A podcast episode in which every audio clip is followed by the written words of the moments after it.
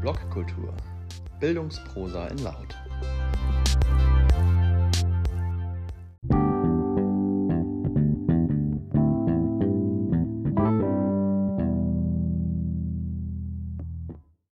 Was meinen wir mit neuer Lernkultur? Von Joana Stella Kompa.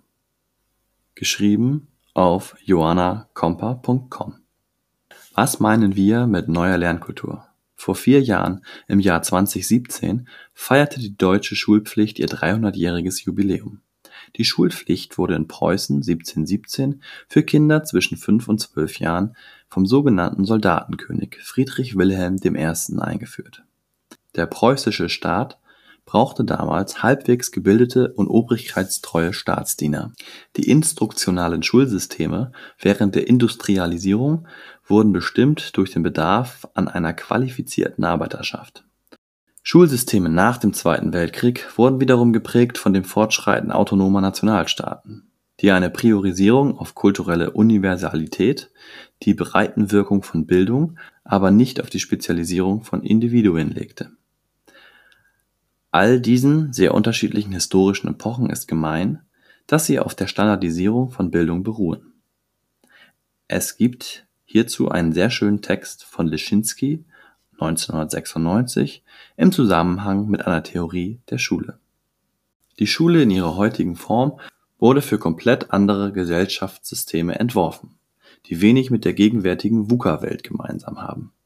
Ein Kanon von Schulwissen wird in Lehrplänen hinterlegt und nicht als etwas verstanden, das stets neu sozial konstruiert und rekonstruiert werden muss.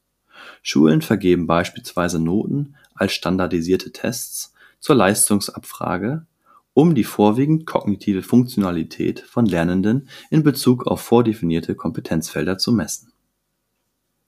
Die PISA-Studien sind die konsequente Krönung dieser Entwicklung. Das unterliegende Paradigma besagt, dass es, wie in einem Labor, eine objektive Realität gibt, in unserem Fall das Handlungsfeld Schule, in der sich Leistungsnachweise und die Effektivität von Lernmethoden quasi wissenschaftlich messen und beurteilen lassen.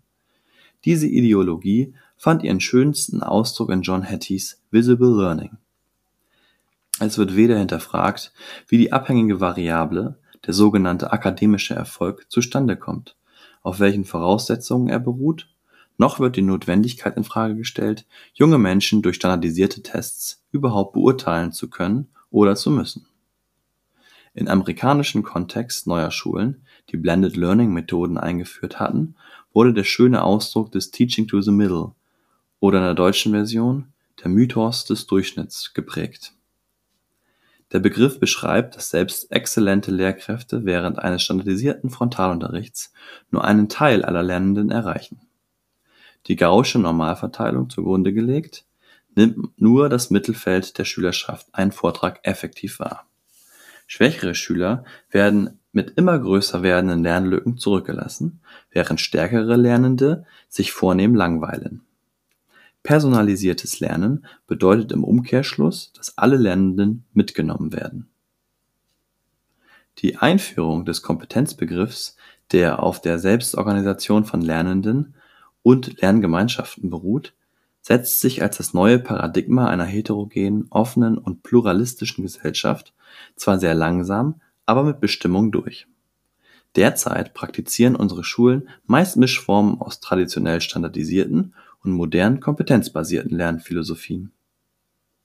Kinder und Jugendliche sind genötigt, auch wenn sie sich dessen wohl kaum bewusst sind, mit diesen widersprüchlichen pädagogischen Ansätzen zurechtzukommen.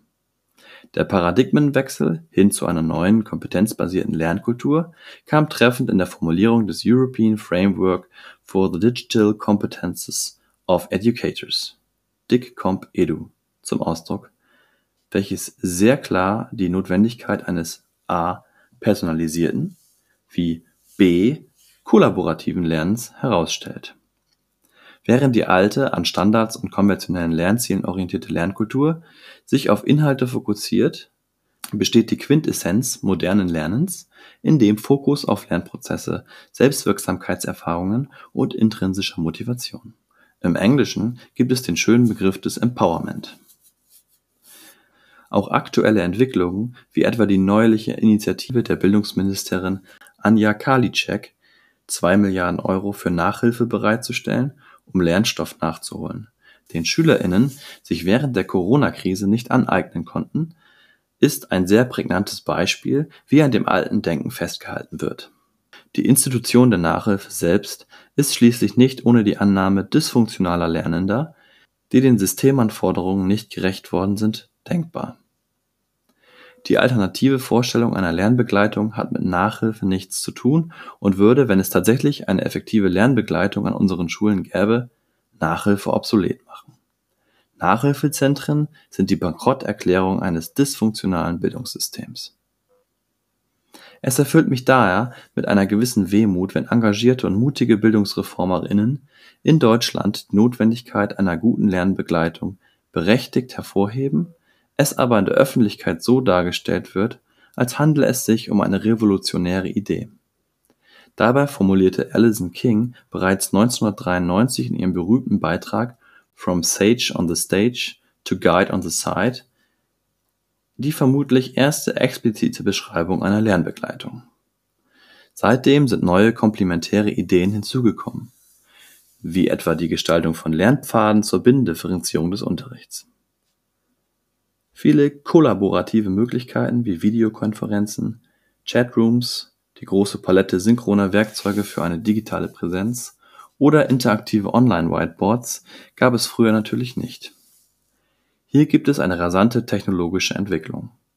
Die Entwicklung von Learning Analytics gehört ebenfalls dazu, vorausgesetzt, dass diese Möglichkeit lernerzentriert und verantwortlich genutzt werden.